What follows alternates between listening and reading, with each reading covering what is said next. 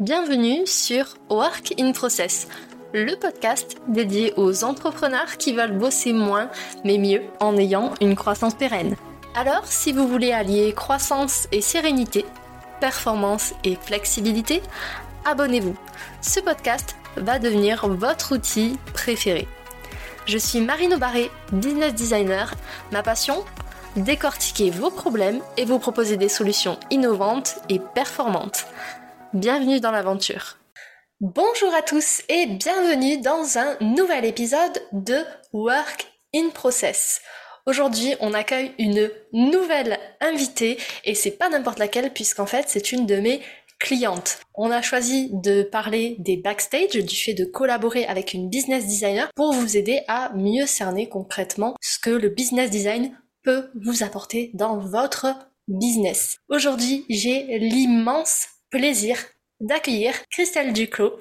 C'est une entrepreneure multi-récidiviste. Actuellement, elle a deux business. Le premier qui s'appelle le Lab N, que nous on appelle Cricri-Corp, et son deuxième business qui s'appelle Genie. Le Lab N, c'est l'extension de ses cinq années en tant que freelance où elle a accompagné de nombreux grands comptes et startups sur la production stratégique de leur interface et de services. Par exemple, il y a eu La Poste, L'Oréal, Rakuten, etc. Sa mission sur cette entreprise, c'est d'aider les startups à impact à avancer sur leur stratégie et sur leurs produits et leurs services. Sur sa deuxième boîte, donc Genie, elle vient de sa découverte du milieu du fitness. Elle a créé une application pour les coachs de sport qui va leur permettre d'améliorer leur relation avec leurs coachés et d'augmenter leur valeur perçue. En bref, Christelle, c'est une entrepreneur qui adore toucher à plein de domaines variés. Salut Christelle, comment vas-tu? Salut Marine, ça va et toi? Bah écoute, ça va, je suis vraiment ravie que tu aies accepté mon invitation de passer sur le podcast. Est-ce que tu es prête à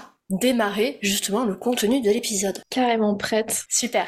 Alors, avant de rentrer sur le fond du sujet qui est de collaborer avec une business designer, les backstage, j'ai envie que tu nous partages, vu qu'on est à la période de Noël, ton meilleur souvenir de Noël pour démarrer cet épisode en douceur. Bah, moi, en fait, mes souvenirs euh, de Noël, en tout cas qui m'ont le plus marqué, c'était qu'on avait des rituels avec ma maman. On partait dans la forêt, du coup, chercher euh, tout ce qui était un peu de, des branches, de la mousse, des choses comme ça, pour en faire un village. Et en fait, chaque année, on augmentait le village avec un petit personnage de plus, une petite maison de plus, et ainsi de suite, jusqu'à en faire un, carrément une ville finalement au pied du sapin. Et euh, voilà, c'était euh, c'était un, souvenir qui m'a marqué parce qu'on est parti d'un petit village tout petit à une grande ville à, la fin et c'est un peu euh, bah, ce qu'on traverse en tant qu'entrepreneur au fur et à mesure. Bah, on améliore nos process, on améliore notre entreprise et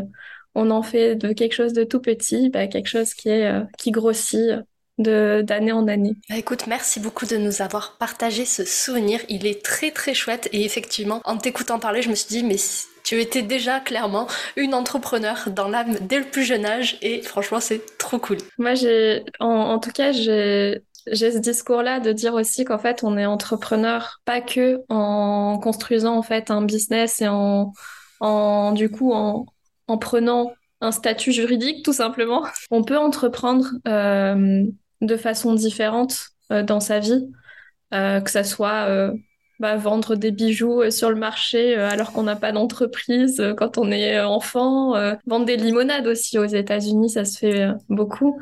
mais des choses comme ça en fait où finalement on peut avoir un mindset entrepreneurial bah, dès le plus jeune âge sans s'en rendre compte. C'est ça. En fait, entreprendre, c'est souvent un raccourci parce que les gens, ils associent ça avec créer une entreprise. Et en fait, entreprendre, c'est vraiment créer quelque chose de zéro et bah, le faire grossir petit à petit. Comme tu disais aux États-Unis, bah, les enfants, ils vendent de la limonade où ils font des vides greniers moi, je sais que euh, quand j'étais plus jeune, ben, j'allais faire des ménages pour gagner euh, ma croûte et pour pouvoir euh, avoir de l'argent de poche. Et bah, toi, je sais que tu as vendu des bijoux, des limonades, tu as vendu plein plein de choses. Et je trouve que effectivement, c'est au-delà d'un statut juridique, c'est vraiment un état d'esprit d'amélioration, en fait, d'amélioration continue de soi-même et bah, de ce qu'on crée justement. Bah, carrément, en fait. C'est mais c'est pas que, tu vois, en vendant des choses. C'est aussi, par exemple, moi, euh, j'ai eu un exemple, c'est au lycée.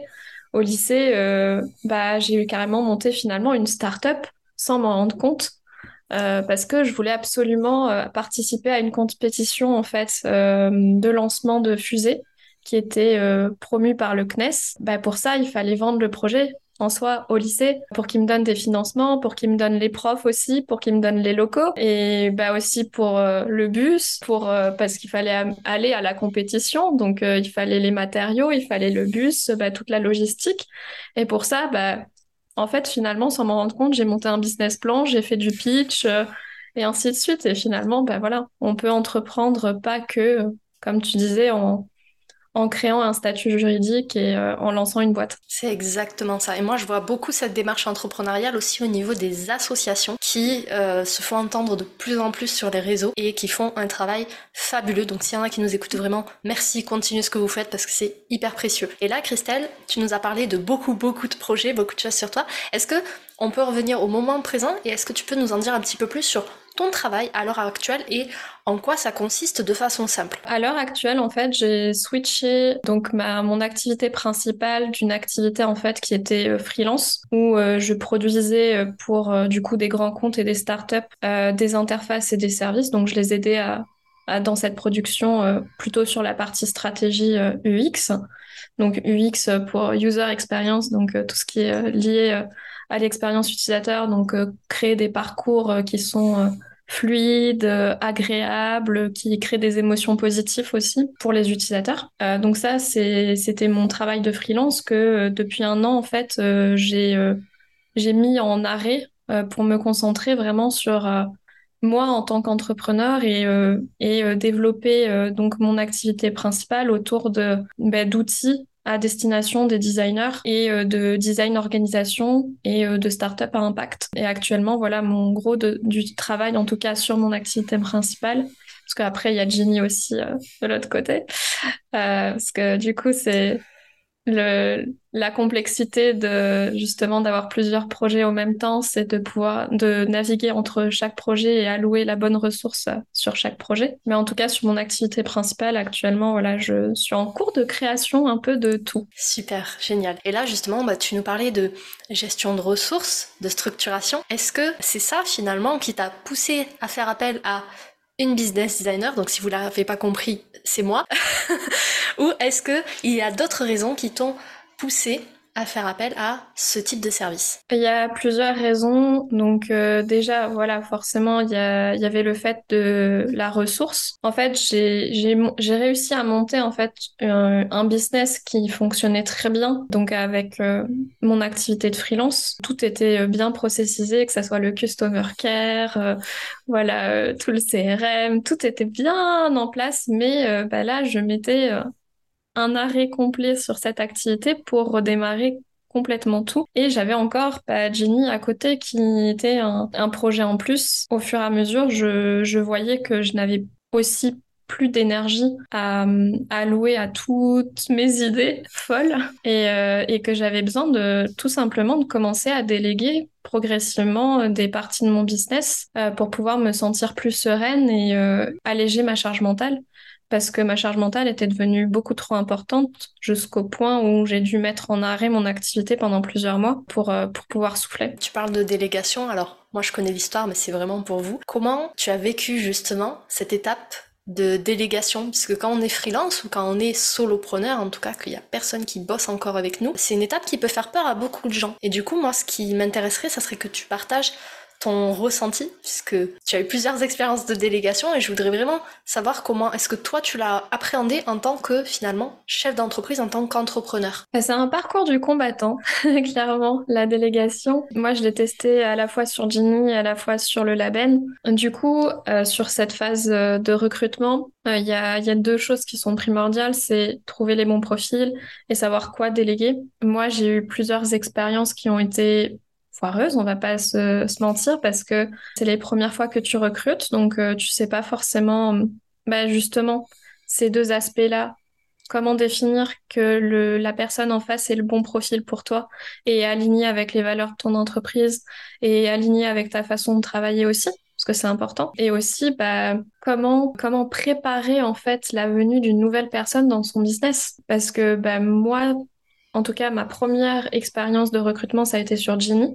Ça a été de déléguer la partie développement de l'activité parce que la partie technique, bah, je voulais la déléguer. Et euh, bah, trouver un développeur, bah, il y en a plein sur le marché. C'est clair. Euh, mais trouver le bon développeur pour ton projet et aussi, quand tu as un passif avec une culture technique mais que tu ne sais pas forcément développer, moi par exemple, j'ai fait le mauvais choix de prendre un développeur mais pas de prendre un chef de projet pour encadrer ce développeur. Et donc, je ne pouvais pas vérifier en fait finalement que le travail qui était fourni était correct, allait permettre en fait de développer le produit de manière pérenne euh, dans le temps et ainsi de suite. Donc euh, bah, ça, par exemple, c'était une première expérience euh, ratée de recrutement. Il y en a eu plein d'autres. En fait, c'est ça qui m'a permis quand même de commencer à comprendre bah, qu'est-ce qui est nécessaire dans un bon recrutement? Et notamment bah, la première partie, c'est moi-même me préparer, mon mindset, préparer en fait qu'est-ce que j'ai envie de déléguer, qu'est-ce que les process aussi en fait de délégation et préparer la venue dans mon business d'une nouvelle personne par rapport au mindset. Clairement, bah, se dire que maintenant je donne un petit peu de moi parce que en tant qu'entrepreneur qui a porté euh, le navire en entier euh, pendant longtemps, bah là tu, tu dis ok, bah je vais donner cette partie à cette personne-là, mais faut pas oublier de continuer à suivre euh, ce sujet-là. Parce que, bah, autre exemple de délégation, la comptabilité, où en fait, euh, je me suis dit, bah, c'est la meilleure personne pour euh, poursuivre ma comptabilité, je lui fais entièrement confiance, je ne vérifie rien. Et voilà. Et ça a été compliqué. Ça a été compliqué. Jusqu'à, bah, finalement, ces petites expériences foireuses accumulées bah, font que maintenant, je sais comment recruter une personne et je sais, en fait, arriver à trouver les bons profils. Et je sais aussi avoir la bonne démarche quand je, bah, quand je recrute un nouveau profil pour le faire rentrer dans ma boîte. Et ça a été, bah, la concrétisation avec le recrutement, euh, le recrutement sur du business design avec toi, euh, avec toi Marine. Et cœur, cœur. Alors, pour, pour, récapituler cette partie de délégation, parce que c'est vraiment important, je sais que ça vous fait peur à pas mal d'entre vous, la première chose à faire, c'est se préparer soi-même, parce qu'effectivement, on va devoir lâcher, entre guillemets, du contrôle, lâcher de l'exécutif pour le confier à une autre personne, et ça, ça demande quand même une certaine forme de lâcher prise. Et comme l'a dit Christelle, c'est pas parce que vous confiez certaines tâches à une personne que vous, ça vous décharge euh, de la responsabilité de vous assurer que le travail est bien fait. C'est vraiment prendre la casquette de CEO et même la casquette de manager. Un manager, c'est un facilitateur. Donc comme tu l'as très bien dit Christelle, c'est préparer l'arrivée de la personne, lui créer une belle expérience utilisateur, une belle expérience employée finalement, employé ou prestataire, peu importe. C'est aussi documenter son business, donc faire des process. Euh, je vous le redirai jamais assez, mais faites des process dès le début de votre business, ça vous fera gagner du temps. Et surtout, ce qui va être important, c'est de prendre cette casquette de manager, de facilitateur. C'est-à-dire que vous n'êtes pas là pour fliquer la personne, pour faire du micromanagement, mais par contre, bah, pour qu'une personne fasse bien son travail, il faut lui mettre les ressources à disposition, il faut la guider parce que bah, au début, cette personne, elle n'a pas forcément la même vision des choses que vous. Et en fait, bah, si vous bossez sur le long terme, on va dire, c'est tout un ensemble de conversations, d'échanges que vous allez avoir avec votre collaborateur, votre prestataire, peu importe, qui va vous permettre de créer une vraie équipe solide. Du coup, euh, maintenant qu'on a parlé de délégation, moi j'ai envie de te poser une autre question, Christelle. C'est à quoi ça ressemble très concrètement de bosser avec une business designer au quotidien? Tu peux parler de vécu, euh, le genre de livrable que tu as, ce que tu penses de la collaboration, bref. C'est ton moment. Euh, par rapport à ça, euh, c'est assez chouette, c'est même révolutionnaire, je trouve. oui, j'emploie des gros mots pour la simple et bonne raison que ça me permet en fait de prendre de la hauteur sur mon business déjà. Donc ça, c'est très important. Ça me permet de, bah, de me structurer, tout simplement. Euh, parce que certes, j'avais déjà fait ce travail de structuration une première fois en fait avec euh, mon activité de freelance, euh, qui était très bien structurée quand quand, j'ai démarré parce que j'avais le temps. mais là, des clients, j'en ai à foison. j'en ai même beaucoup trop et j'ai pas hum, en fait j'ai pas l'opportunité de prendre cette hauteur de manière récurrente et régulière.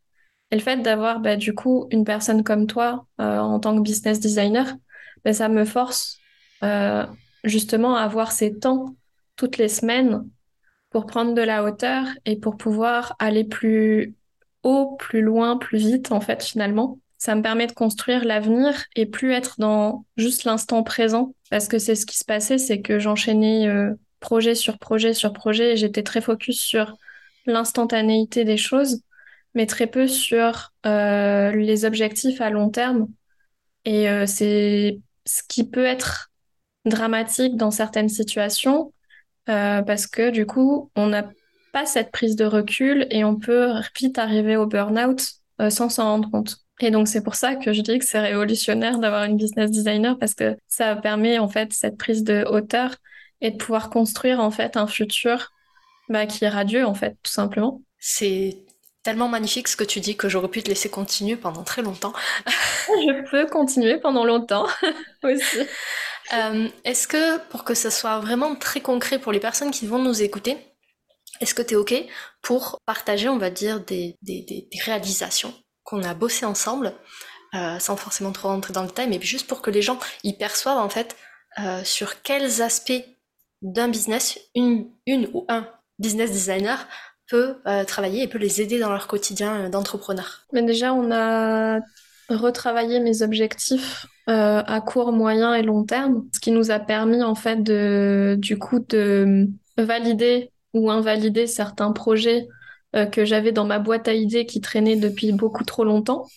du coup, de lancer ces, forcément ces projets, de commencer à les construire avec toi. Quand je parle de construction, bah, c'est construire les ressources, construire les process autour de ces projets, construire du coup bah, le, le, fonctionnement, donc que ce soit le customer care, que ce soit les contenus, bah, les process, hein, tout simplement, hein, les process euh, dans leur globalité. Tu m'as permis aussi d'avoir des dashboards assez euh, euh, opérationnels euh, sur euh, l'intégralité des projets, mais aussi sur la big picture, en fait, sur l'ensemble de mon activité, qui me permet d'être beaucoup plus focus, en fait, au jour le jour, en fait, sur mes, euh, sur mes actions de CEO. Et bah, forcément, on est dans l'amélioration continue. Mais déjà, c'était, dans un premier temps, c'était de bien définir des objectifs pour qu'on puisse s'y tenir et y arriver. Et moi, c'était d'arriver à me dégager suffisamment de temps pour aussi concrétiser ces projets, ces idées, mais aussi euh, prendre du temps pour moi,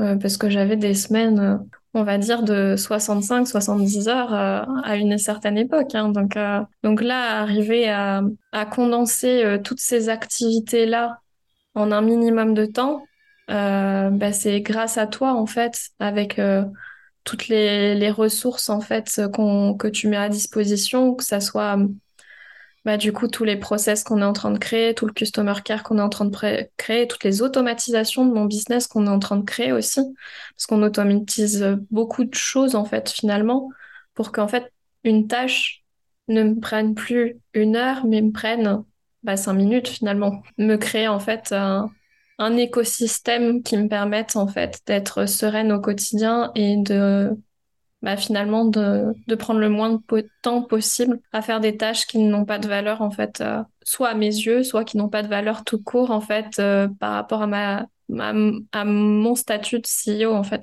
En fait, le fait de déléguer à quelqu'un, mais notamment déléguer à un ou une business designer, ça va vous permettre vraiment d'adopter cette casquette de CEO, c'est-à-dire de travailler sur votre business et pas de travailler forcément dans votre business. Et l'avantage qu'a un ou une business designer face à business manager par exemple, c'est qu'il y a la casquette stratégique aussi qui va venir s'intégrer au-delà de euh, bah, créer par exemple des outils sur Notion. Il va y avoir l'intention derrière. Pourquoi est-ce qu'on part sur tel outil? Quelles vont être les fonctionnalités, quelles vont être les évolutions et comment ça s'imbrique avec tous les objectifs de l'entreprise. C'est vraiment un travail à 360 degrés. Oui, en fait, on fait avant même de créer des, process ou euh, voilà, par exemple un espace Notion comme tu disais, euh, on a des sessions de travail, euh, de conception en fait finalement toutes les deux, où on se, on se replonge d'abord dans les objectifs qu'on veut atteindre pour pouvoir bah, comme moi en tant que designer quand je crée des interfaces ou des services pour, euh, pour mes anciens clients. Euh, c'est euh, du coup bah, poser la stratégie qu'on veut adopter par rapport à ce projet-là et donc créer les outils qui sont nécessaires du coup à la bonne complétion de ces, ces projets-là.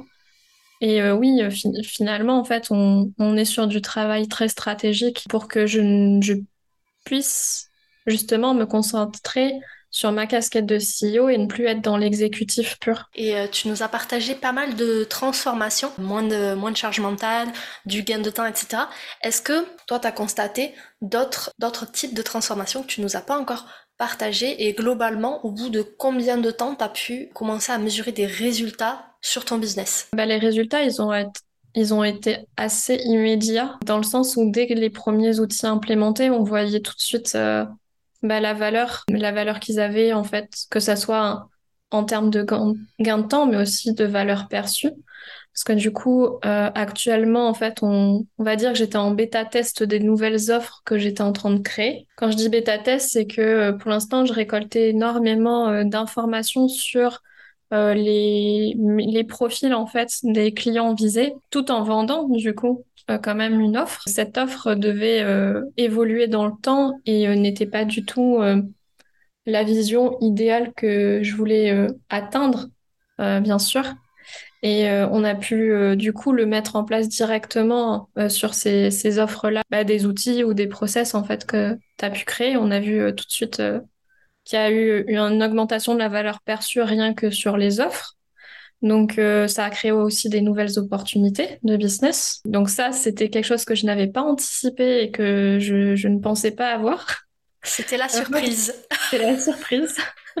la petite cerise sur le gâteau. Parce que euh, mes objectifs principaux, en fait, avec ta venue sur mon business, c'était de gagner du temps et de commencer à de plus en plus être moins dans l'exécutif et plus dans la stratégie. Je m'imaginais pas que ça allait créer des opportunités, en fait, business, rien que d'implémenter certains outils. Et donc ça, ça a été euh, un changement euh, clairement que, qui a été assez immédiat hein, parce que euh, je me souviens, les premiers outils que tu as, créés, les opportunités business, c'était, je sais pas, deux ou trois semaines après, j'avais déjà des opportunités business qui étaient en train d'émerger. Donc, et les premiers outils que tu as implémentés, j'ai eu déjà des gains de temps dès la première semaine, en fait. Le temps que je me fasse à ces nouveaux process aussi de travail, en fait. Mais ça a été assez immédiat. Et c'est ça qui est un peu, on va dire, un effet waouh quand même, mais, euh, mais c'est pas du bluff, c'est vraiment, euh, vraiment immédiat pour le coup, parce que euh, bah, quand on a une structuration qui, est, qui a été pensée sur mesure, en fait, c'est comme, c'est comme un joli, un joli costume ou une jolie robe de mariée, ça te met en valeur, voilà, c'est quand tout est bien fait et tout est créé pour toi avec ce, côté sur mesure, tout roule après en fait finalement et c'est fluide. Écoute, merci beaucoup pour ce partage. Ça me touche énormément. Vous me voyez pas puisque on est sur un podcast, mais je suis énormément touchée par ce que dit Christelle puisque on a l'occasion d'échanger quasiment tous les jours, si je ne me trompe pas, sur sur pas mal de sujets. Et c'est vrai que bah, quand elle me fait ses retours, c'est quand même assez incroyable de mesurer directement la transformation qu'on peut avoir sur ses clients. Donc merci euh, vraiment du, fond du cœur. Si quelqu'un là euh, qui nous écoute, hésitez à faire appel à une business designer. Qu'est-ce que tu lui dirais, Christelle? Alors, je voulais juste mettre un warning quand même. C'est que même si tu as la meilleure business designer du monde, il faut que toi, tu aies le bon mindset, comme on disait, par rapport à la délégation, pour qu'elle puisse faire bien son travail. Moi, je l'ai aussi expérimenté en tant que designer. Si ton client, en fait, si il est pas aligné avec tes valeurs, il est pas aligné avec ton fonctionnement de travail, tu vas pas pouvoir l'aider, tu vas pas pouvoir du coup euh, lui apporter euh, autant de valeur que là j'ai cité. Donc ça c'est c'est très important de faire ce travail en amont en fait, de bien avoir conscience des des, des enjeux, de bien préparer son business à l'arrivée d'une nouvelle personne en fait, parce que sinon bah tu peux être euh, la meilleure personne du monde, bah, tu, tu, pourras pas délivrer en fait ce que la personne attend si vous n'êtes pas alignés euh, ensemble. Ok, donc si jamais vous nous écoutez et vous hésitez à faire appel à un ou une business designer, le premier prérequis, c'est bah, déjà de vous connaître, de savoir si vous êtes en capacité de lâcher prise, de faire confiance, si vous avez une certaine ouverture d'esprit, une certaine euh, acceptation, on va dire, face au changement, et de voir aussi si côté euh, pratico-pratique, côté business, si votre business est prêt aussi à accueillir quelqu'un. Un minima, c'est comment est-ce que va se passer l'onboarding de cette personne, sur quoi elle va travailler? Et ça, c'est très important d'être au clair sur votre vision, sur vos objectifs. On peut le retravailler ensemble et c'est ce qu'on a fait finalement, Christelle. Et c'est important d'avoir une première base en fait. Parce que, comme tu le disais, c'est pas une baguette magique, on n'est pas à Poudlard, euh, même si euh, je peux faire de très très belles transformations. Ce qui est important, c'est bah, d'avoir une base, on va dire une, fondation assez stable, pour que derrière on puisse venir renforcer ces fondations, les retravailler si besoin, et derrière bah, qu'on puisse construire euh, votre château, votre fusée pour pouvoir aller plus haut et plus loin. Oui, parce qu'en fait, si tu arrives en disant, bah en fait, fais quelque chose, mais que tu sais pas ce que c'est le quelque chose, ça va être difficile en fait pour ta business designer de t'aider en fait à, créer en fait ce quelque chose parce que bah, elle aura pas en fait euh, ta vision, ta stratégie, les, les informations en fait sur ton business, sur où est-ce que tu veux aller, ta vision à long terme aussi de ton business. Donc elle va pas pouvoir t'aider en fait, elle pourra te créer des trucs très génériques, mais du coup ce sera pas sur mesure pour toi et finalement ça va devenir des pains en fait pour euh, pour toi parce que euh, on, on, en a pas cité mais il y a beaucoup de de, de, personnes en fait qui euh, qui travaillent de cette manière et qui te, te vendent des du coup des choses préfabriquées on va dire mais qui ne sont pas adaptées en fait à, à ton à ton entreprise tout simplement et donc, euh, tu peux pas, hum, tu peux pas avancer avec ces outils-là parce que, ok, ça marche pour une personne, mais ça marche peut-être pas avec ton business à toi. Ça peut marcher quand tu es solopreneur des fois, mais pas, pas tout le temps. Et euh, c'est, c'est très important, du coup, d'être au clair, en fait, avec euh, tes objectifs de ce que tu veux atteindre avec ton business pour que ta business designer, du coup, puisse t'aider parce que on va pas se mentir, des fois, j'arrive en réunion avec Marine, euh, je sais pas du tout. J'arrive, je suis là en mode oh là, je sais plus, je sais pas. Et c'est pas grave, c'est pas grave aussi d'arriver en disant je sais pas. Euh, mais il faut, quand on sait pas, ok, bah on fait un temps d'arrêt et on et on conçoit, on se repose les questions. Et euh, bien sûr, bah, du coup, Marine, toi, tu m'accompagnes là-dessus aussi des fois quand j'ai des, des moments de flou ou de doute. Euh. mais à un moment donné, c'est pas toi qui va, hum, qui va inventer ce que ce qu'il y a dans mon cerveau. Donc, euh, il faut que je puisse faire ce travail-là pour que toi aussi, tu puisses me donner les, les meilleurs outils et les meilleures billes pour que je fasse mes choix. Exactement. Donc ça, c'est vraiment le prérequis, finalement, tout le travail préparatoire en amont de faire appel à un ou une prestataire, parce que pour plein d'autres jobs, ça marche de la même façon finalement. Et comme le disait Christelle, c'est pas grave à des moments de se sentir un peu perdu durant la collaboration, de se dire bah je sais plus si je suis vraiment aligné avec cet objectif, avec cette stratégie. C'est pas grave. Le job de business designer, il est justement là pour vous aider à vous poser les bonnes questions. En fait, c'est vraiment ce travail-là. On repart des objectifs, on repart des stratégies, on repart aussi de qui vous êtes finalement, qu'est-ce qui vous fait vibrer, quelles sont vos envies pour, mettons, l'année prochaine? Et ensuite, bah, en fonction de tout ça, en fonction des ressources aussi qui sont à disposition dans l'entreprise, on voit ce qui est faisable et ce qui va nécessiter un petit peu plus de temps. Mmh, c'est ça. Il faut pour ça en fait accepter des fois que bah, en fait on est juste humain et qu'on peut pas tout savoir tout simplement. Et que c'est normal d'être, de douter, c'est normal d'avoir du flou. Et une fois que tu as accepté ça, bah, c'est beaucoup plus simple parce que bah, tu l'assumes, tu l'assumes et devant ta business designer, tu dis ok, bah je sais pas, je sais pas, aide-moi. Et tout de suite, ça sera beaucoup plus fluide. Et vaut mieux en fait être dans cette démarche-là que bah du coup de forcer quelque chose où on n'est pas forcément aligné, où on n'est pas sûr de soi. Et finalement, bah, on va créer euh, quelque chose qui euh, va créer de l'inconfort, qui va qui va créer des émotions aussi euh, qui sont pas celles qu'on attendait. Donc euh, moi, moi c'est un peu, euh, j'ai eu ces, expériences-là avec des clients en fait. C'est euh, si tu exprimes pas en fait ce qui se passe dans ton cerveau, en fait, ton prestataire en face, il peut pas deviner en fait. Donc dis-lui, tout simplement. Dis-lui ce qui se passe. Et euh, il est là pour accueillir aussi euh, bah, tes moments de doute et euh, tes moments bah, voilà, de flou. Et s'il a les outils pour débloquer, bah, ce sera avec plaisir qu'il te débloquera en fait, en plus. Donc allez-y, dites les choses. C'est un super indicateur que tu as donné, et je vais le répéter pour être sûr que tout le monde l'ait bien entendu, pour reconnaître un bon prestataire quand vous allez devoir déléguer une tâche, peu importe que ce soit du business design, du copywriting ou autre chose, pour détecter un bon prestataire, c'est une personne qui ne va, entre guillemets, pas se contenter du bah en fait, tu me donnes pas d'infos, c'est ok. Parce que bah, une personne comme ça, elle va pas être proactive, elle va pas vous rendre service dans votre business puisque bah, vous, vous aurez l'impression qu'elle travaille, qu'elle a compris euh, ce que vous vouliez qu'elle fasse, alors que bah, cette personne a juste dit, bah, il m'a pas donné d'infos, donc bah du coup je fais rien. Donc on n'est pas devin, que ce soit côté client ou côté prestataire, on n'est pas devin, il faut communiquer. Et ça je le répète euh, et je continuerai à le répéter comme faites des process. Communiquez avec votre client, communiquez avec votre prestataire et ayez l'authenticité, ayez l'honnêteté en fait de poser les choses. On est humain, c'est pas grave si on sait pas.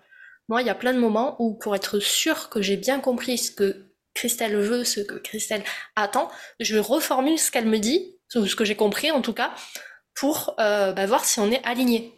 Et si on n'est pas aligné, c'est pas grave, on réajuste. Et euh, c'est pas un aveu de faiblesse de, de dire je sais pas ou euh, je, je, suis pas aligné ou j'en sais rien. C'est vraiment pas un aveu de faiblesse, au contraire en fait.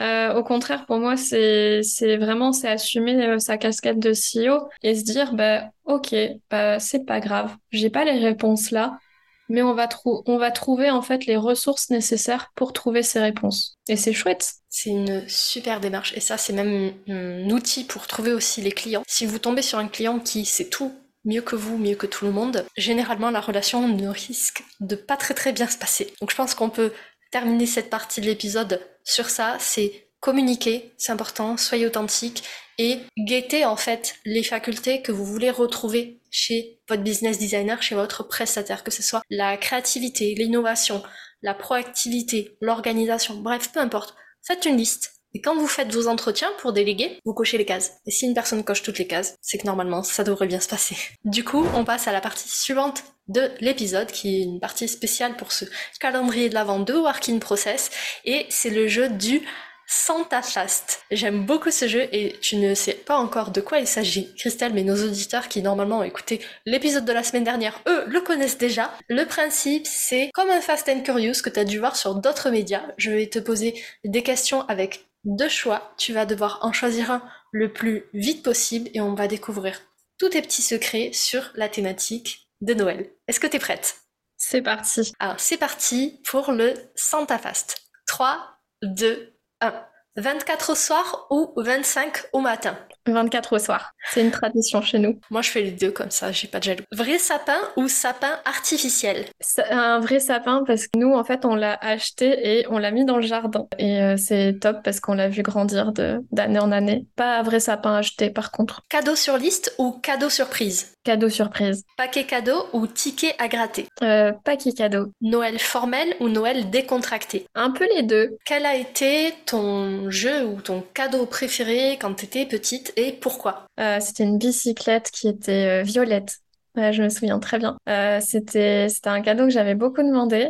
Et quand je l'ai eu, bah, je me suis rétamée pendant des années, des années.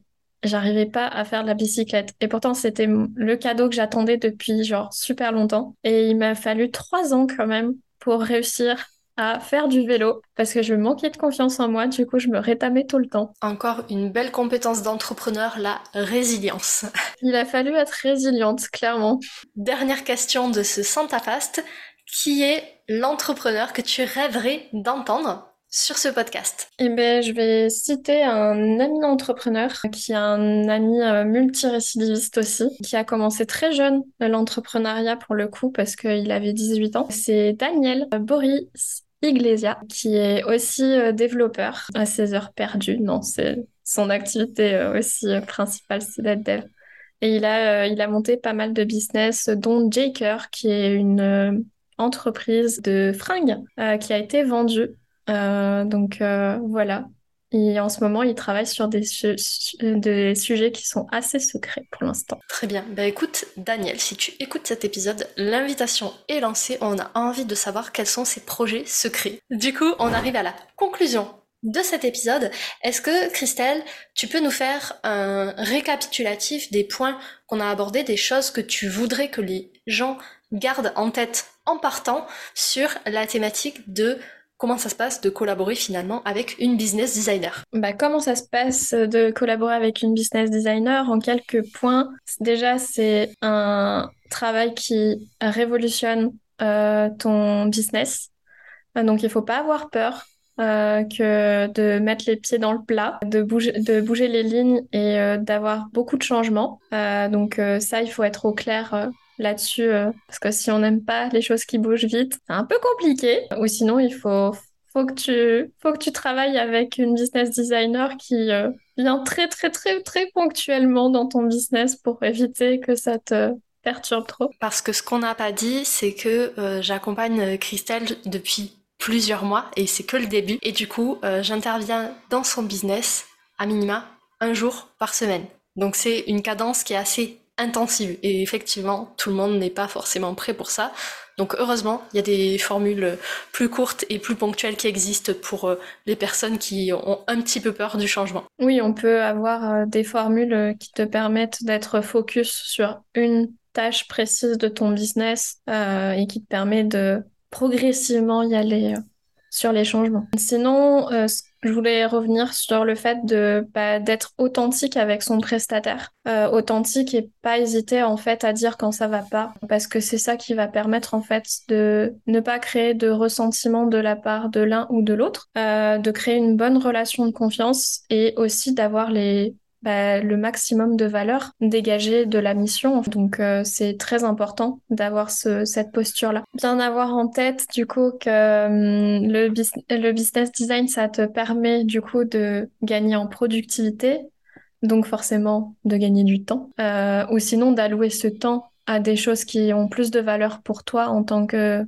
bah, entrepreneur et CEO parce que c'est important de se remettre dans cette casquette de CEO euh, quand on est solopreneur surtout, euh, parce que peut-être qu'il y a d'autres entrepreneurs avec des grosses équipes qui nous écoutent, euh, mais en tant que solopreneur, on a tendance à à oublier cette casquette de CEO parce qu'on est un peu sur tous les fronts. C'est important du coup de, de, pouvoir en fait se dégager ce temps-là et le business design, c'est la solution en fait pour, pour arriver à cet objectif-là. Donc le temps, production et surtout l'énergie forcément et la charge mentale. Si on gagne du temps et en productivité, on a une meilleure énergie et on a une meilleure santé mentale aussi parce qu'on allège sa, charge mentale de jour en jour. C'est exactement ça. Et du coup, vous aurez le temps de boire votre ice latte le matin, sereinement, en sachant que votre business est en de bonnes mains. Tout à fait, comme moi ce matin, sur la terrasse au soleil. Du coup, merci encore Christelle d'avoir accepté mon invitation de faire cet épisode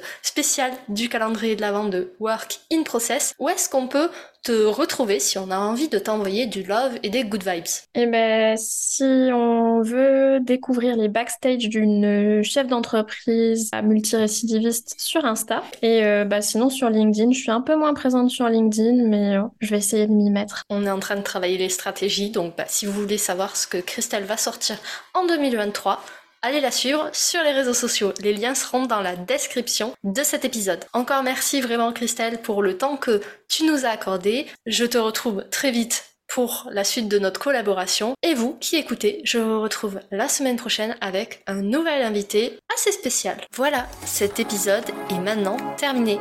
Merci pour votre écoute. Je vous souhaite à tous une belle journée, soirée et à très bientôt dans le podcast. Bye cet épisode t'a plu? Tu peux le partager en me taguant ou lui laisser 5 étoiles sur Apple Podcast. Encore merci pour ton écoute, à très vite